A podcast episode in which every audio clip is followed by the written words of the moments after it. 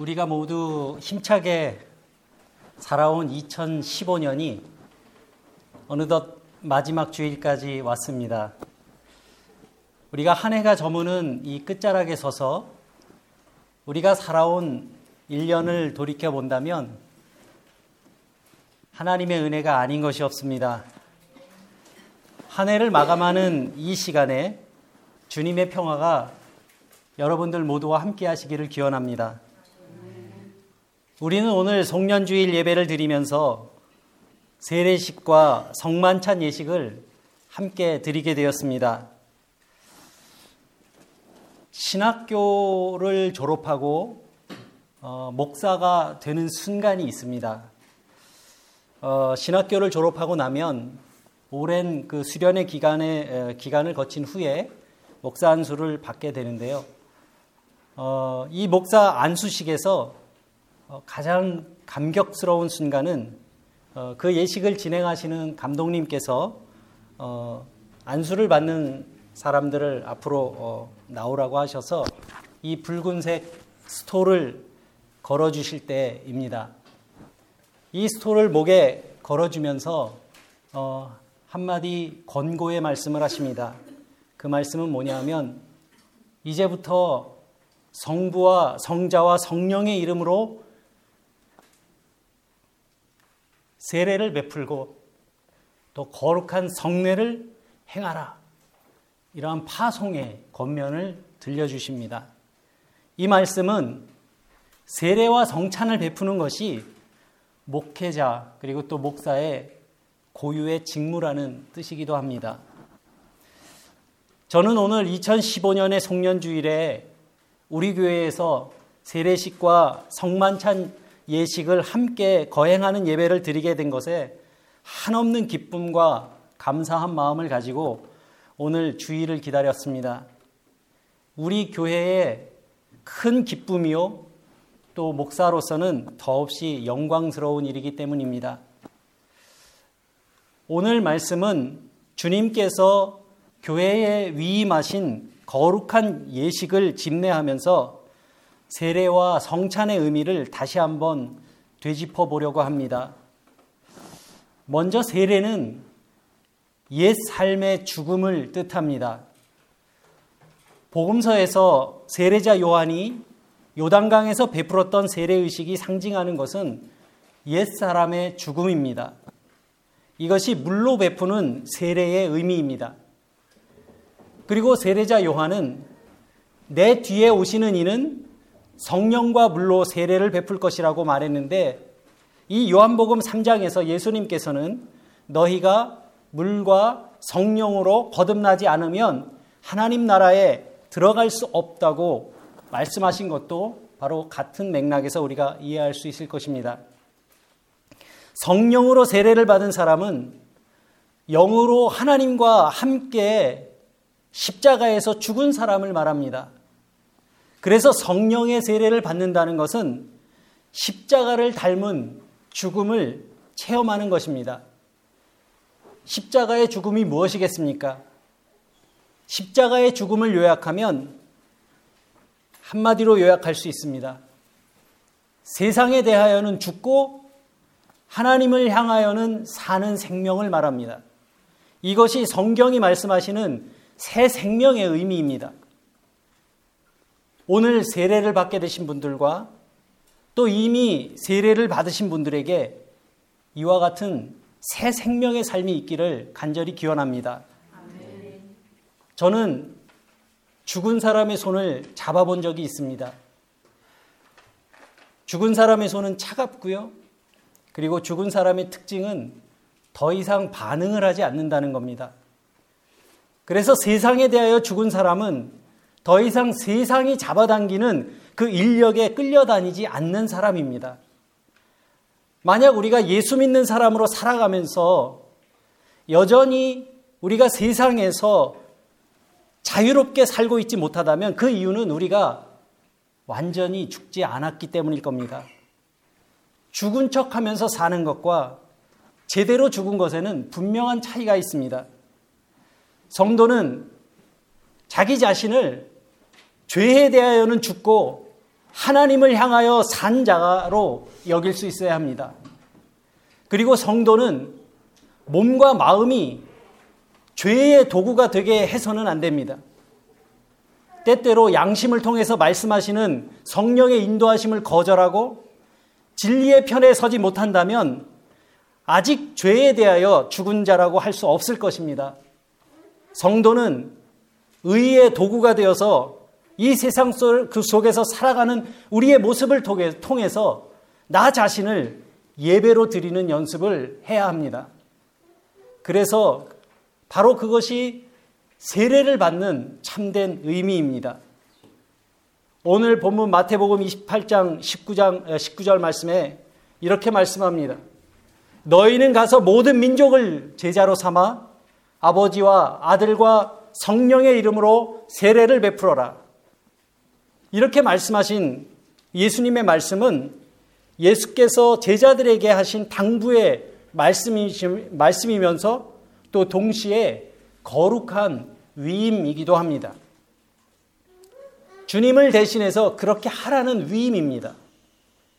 제자, 제자는 스승 곁에서 함께 그 길을 걸어가면서 스승의 뜻과 그 이상을 가슴에 품고 살아가는 사람을 제자라고 부릅니다.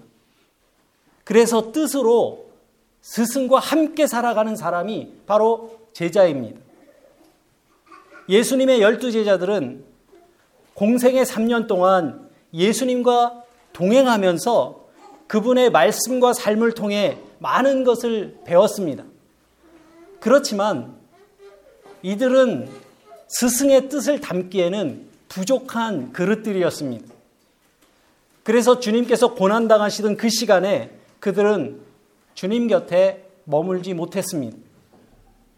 그런데 이렇게 부족한 제자들의 모습 속에서 우리는 주님을 따른다고 하면서 정작 주님 곁에 머물지 못하는 우리 자신의 모습을 발견하게 되는 것입니다. 내가, 내가 너희에게 분부한 모든 것을 가르쳐 지키게 하라. 볼지어다. 내가 세상 끝날까지 너희와 항상 함께 있으리라. 그렇기 때문에 마태복음의 이 마지막 구절인 이 임마누엘의 약속은 우리에게 소망이 되는 말씀이 아닐 수 없습니다. 저 자신에게도 이 말씀이 얼마나 큰 위로가 되는지 모릅니다.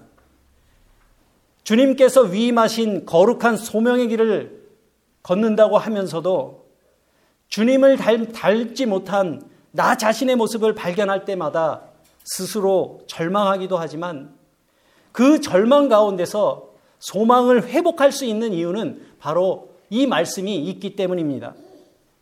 임마누엘 하나님의 약속이 우리 안에 있기 때문입니다. 그리고 그 약속의 말씀이 이루어지고 체험할 수 있는 그 현장이 바로 오늘 우리가 세례식과 함께 거행하게 되는 성만찬 예식 속에 담겨 있는 것입니다. 성경에는 예수께서 제자들과 만찬을 나누시는 장면이 둘이 있습니다. 하나는 예수님께서 붙잡히시던 날 저녁 제자들과 함께 나누신 식탁을 우리는 최후의 만찬이라고 부릅니다.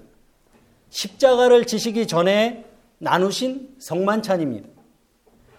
레오나르도 다빈치가 그린 유명한 그림 때문에 우리는 이 장면을 연상하기가 어렵지 않습니다. 그런데 만약 우리가 십자가 이전에 마지막 날에 나누셨던 이 떡과 포도주에 머물러 있다면 우리는 성만찬을 통해서 예수님을 기념하고 그저 기억하는 예식으로만 지키게 되었을지도 모릅니다. 그렇지만 성경에는 또 다른 애찬의 기사가 있습니다. 그것은 부활하신 예수님께서 제자들과 함께 떡과 음료를 나누시는 애찬의 소식입니다. 바로 오늘 함께 봉독하신 누가복음 24장 13절부터 35절에는 엠마오로 내려가는 두 제자의 이야기가 나옵니다. 그리고 엠마오로 가는 두 제자를 만나신 부활하신 예수님의 이야기입니다. 누가복음 24장 30절에 기록합니다. 그들과 함께 음식을 잡수실 때에 떡을 가지사 축사하시고 떼어 그들에게 주시니 그들의 눈이 밝아져 그인 줄 알아보더니 예수는 그들에게 보이지 아니하시는지라. 저는 성경의 수많은 장면들 가운데 이 본문이 가장 신비로운 장면이라고 생각합니다. 저는 이 말씀을 읽을 때마다 두 가지 궁금증이 있습니다. 하나는 엠마오로 가던 두 제자가 예수님을 알아보지 못했다고 했는데 그 이유는 무엇일까? 사람을 옆에서 보고 알아보지 못하는 것 가능한 일인가? 그리고 31절에 보면 그들의 눈이 밝아져 그분이신 줄 알아보았을 때 예수님은 더 이상 그들에게 보이지 아니하시는지라. 바로 이 두 가지 문제입니다. 물론 이것은 과학적으로 증명하거나 설명할 수 있는 말씀이 아닙니다. 이 말씀은 믿음의 눈으로 보지 않으면 이 오병이어의 이정만큼이나 허무맹랑한 이야기로 치부할 수 있는 그러한 장면이기도 합니다. 어떻게 눈앞에 있는 사람을 알아보지 못하고 어떻게 눈앞에 있던 사람이 갑자기 사라질 수 있다는 말입니까? 이것도 그냥 믿어야 하는 말씀인가? 복음서 기자 누가가 이렇게 기록한 그 이유는 무엇인가? 누가는 과연 자연적인 현상을 기록한 것일까? 아니면 초자연적인 현상을 기록한 것일까? 우리에게는 이러한 궁금증이 생기지 않을 수가 없습니다. 그렇지만 여러분, 바로 여기에 성경의 신비가 있습니다. 그리고 그 신비로움 뒤에는 오늘 우리가 나누는 성찬의 의미를 이해할 수 있는 하나의 중요한 열쇠를 얻게 됩니다. 곁에 있어도 깨닫지 못하는 제자들의 모습 속에서 우리는 말씀을 들어도 그 의미를 깨닫지 못하는 우리 자신의 모습을 발견하게 되고 눈이 밝아져서 예수님을 알아보게 되었을 때는 더 이상 보지 못하게 되었다는 그 말씀에서 우리는 성령으로 임재하시는 임마누엘 하나님의 신비를 깨닫게 되는 것입니다.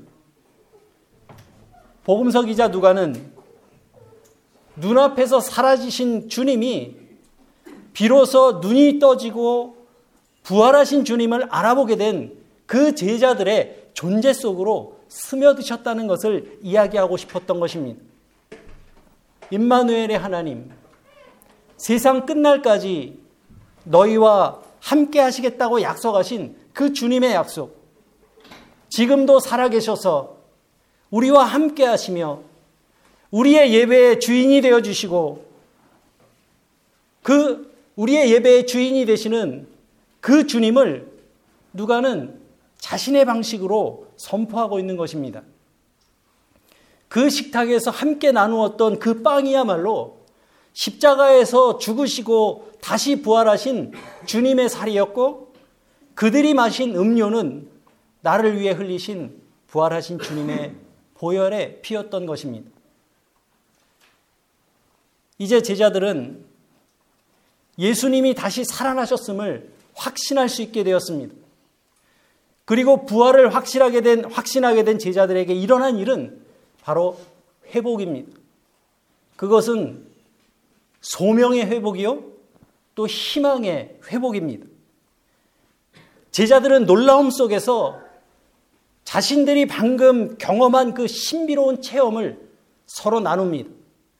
그들이 서로 말하되 길에서 우리에게 말씀하시고 우리에게 성경을 풀어주실 때 우리의 속에 마음이 뜨겁지 않더냐. 엠마오로 가던 제자들이 그렇게 짧은 시간에 사명자로 다시 회복될 수 있었던 가장 큰 이유는 부활하신 주님께서 그들에게 말씀을 풀어서 설명해 주셨기 때문이었습니다. 그래서 우리의 일상 생활 속에 함께 임재하시고 동행하시는 가장 그 뚜렷한 증거는 우리가 성경을 읽을 때 우리가 우리의 마음이 뜨거워지는 경험을 통해서 이루어집니다. 이 말씀의 체험을 통해서 우리의 마음이 뜨거워지고 또 도망쳐 나왔던 예루살렘 그 마가의 타락방으로 다시 돌아갈 수 있는 힘을 얻게 되는 것입니다. 지금도 살아계셔서 우리와 함께 하시는 그 주님은 죄와 사망의 권세가 지배하는 우리의 일상의 현장, 그곳에서 날마다 비틀거리며 살아가는 우리들을 당신의 말씀을 통해 다시 일으켜 세워주십니다. 그리고 거친 고난과 치열한 사명의 현장으로 되돌아갈 수 있도록 우리를 회복시켜 주십니다. 여러분, 이 말씀을 믿으십니까? 이 성경의 말씀이 여러분들 팔 아래 등불이 되게 하시기 바랍니다. 성경이 우리 영혼에 말씀하시는 그 은밀한 소리에 귀 기울이시기 바랍니다. 부활하신 주님을 만난 것을 깨닫게 된 제자들은 이제 두려움과 절망 속에서 미처 보지 못했던 위대한 현실을 볼 수 있는 사람들이 되었습니다. 그들의 영혼을 뒤덮고 있던 그 너울이 벗겨졌습니다. 그들은 곧바로 일어나 한달음에 예루살렘으로 달려갑니다.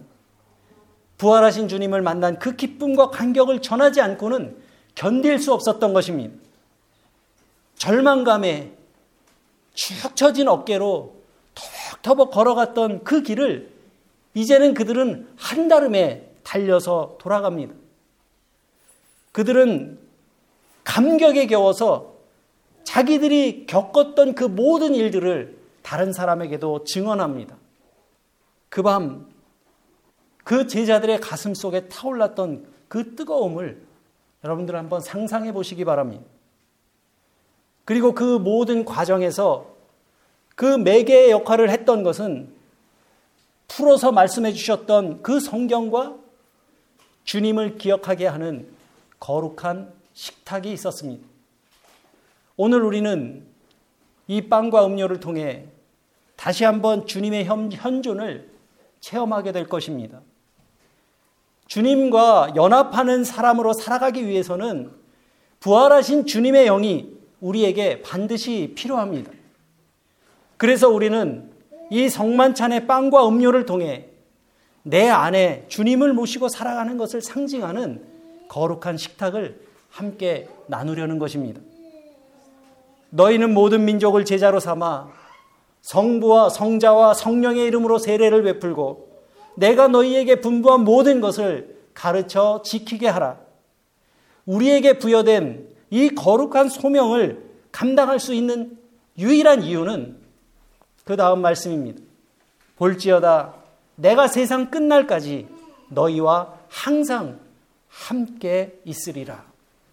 이 임마누엘 하나님의 약속 때문에 우리가 그 일을 감당할 수 있는 것입니다. 오늘 세례와 성찬을 나누며 여러분들에게 참된 회개를 통한 새로운 결단이 있으시기를 간절히 소망합니다. 성령의 세례를 통해 이제는 내가 사는 것이 아니요 오직 내 안에 그리스도께서 사시는 것이라 그렇게 고백했던 바울 사도의 고백이 오늘 이 자리에 모인 우리 모두의 믿음의 고백이 되기를 간절히 소망합니다. 이제 내가 육체 가운데 사는 것은 나를 사랑하사 나를 위하여 자기를 버리신 하나님의 아들을 믿는 믿음 안에서 사는 것이라. 내가 하나님의 은혜를 패하지 아니하리니 만일 의롭게 되는 것이 율법으로 말미암았으면 그리스도께서는 헛되이 죽은 것이니라. 오늘 귀한 주님의 자녀들이 세례의 예식을 통해 진정으로 주님을 영접하며 또한 이 형제들과 함께 이 빵과 음료를 나눌 때 임마누엘 하나님의 은총이 이곳에 모인 여러분들 모두와 함께 하시기를 간절히 기원합니다. 아멘.